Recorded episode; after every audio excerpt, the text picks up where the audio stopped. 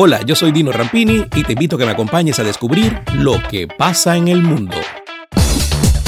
En medio de un clima hostil que involucró granizo, lluvia helada y fuertes vientos, 21 personas murieron en China cuando participaban en una carrera de montaña de 100 kilómetros.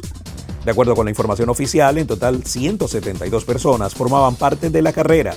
Las muertes tuvieron lugar en momentos en que los corredores estaban a gran altitud en el bosque de piedra del río Amarillo, cerca de la ciudad de Beijing en la provincia de Gansu. El alcalde de Beijing, San Shen, dijo que ayer una parte del recorrido, entre los kilómetros 20 y 31, fue repentinamente golpeada por condiciones meteorológicas catastróficas. En poco tiempo, granizos y una lluvia helada cayeron repentinamente sobre esta zona y hubo fuertes vientos. La temperatura bajó drásticamente, afirmó.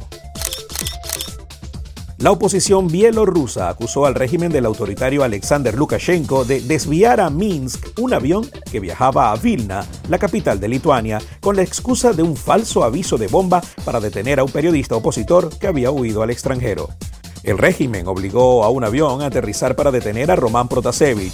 Afronta la pena de muerte en Bielorrusia, denunció Svetlana Tijanovskaya, líder opositora en el exilio, en Twitter.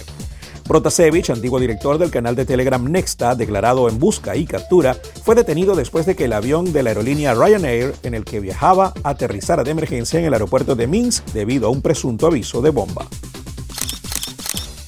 La caída de una cabina de teleférico en Estresa, estación balneario del Lago Mayor en Piamonte, en el norte de Italia, provocó este domingo la muerte de 14 personas, según un balance presentado como definitivo por los servicios de rescate. Después de ofrecer un balance definitivo de 13 muertos, los servicios de rescate anunciaron poco después que uno de los dos menores heridos graves, un niño de 9 años, no pudo sobreponerse a sus heridas y falleció. Los dos heridos graves son dos niños de 9 y 5 años. Según el diario El Corriere della Sera, hay turistas alemanes entre las víctimas. El presidente de Brasil, Jair Bolsonaro, fue multado por presentarse sin mascarilla ante un público en el estado de Maranao, según confirmó Flavio Dino, gobernador de ese estado, que anunció la decisión de las autoridades sanitarias.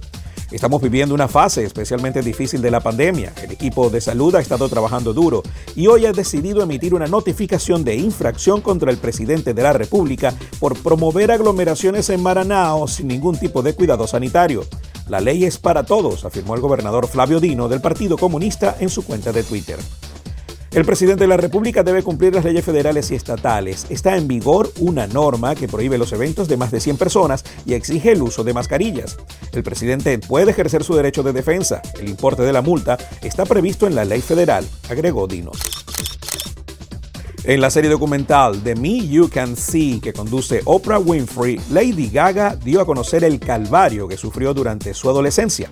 La cantante y actriz fue violada a los 19 años y como consecuencia de un ataque sexual que padeció en manos de su productor musical, quedó embarazada.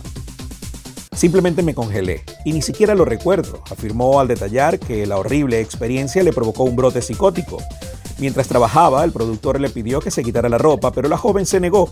Me fui y me dijeron que iban a quemar toda mi música, y no se detuvieron, dijo la cantante en la entrevista con Oprah por Apple TV. Gaga se negó a dar el nombre de su atacante, expresando su deseo de no volver a cruzárselo debido a que el proceso de sanación fue muy lento. Entiendo este movimiento Me Too, entiendo que algunas personas se sienten realmente cómodas con esto, yo no.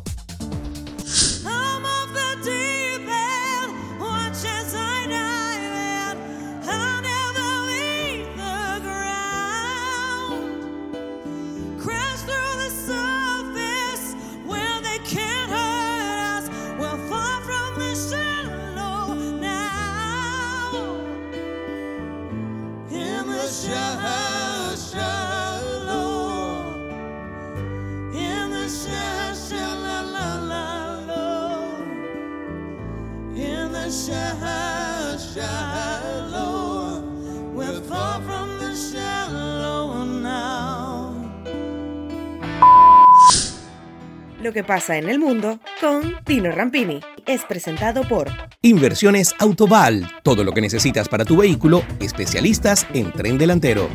Juguetón, en donde todos somos como niños. Over Blasio, expertos en viajes, más de 60 años lo avalan. Uniformes Única, la fábrica de uniformes número uno de Venezuela. Publiaviso, su imagen corporativa. Doima International, de Estados Unidos para el mundo, rodamientos industriales y automotrices. Tony's Bistro, Market y Restaurant. Ven al Tony. Farmacia Leo. Si no lo encuentra en Farmacia Leo, no lo busque. Pastopoli, cocina italoamericana. Solution Travels, calidad y confort en traslados terrestres en Venezuela y hasta Brasil. Grupo Lorini, conectando al mundo desde el 2002. Dino Happy Shop, la tienda de la gente feliz.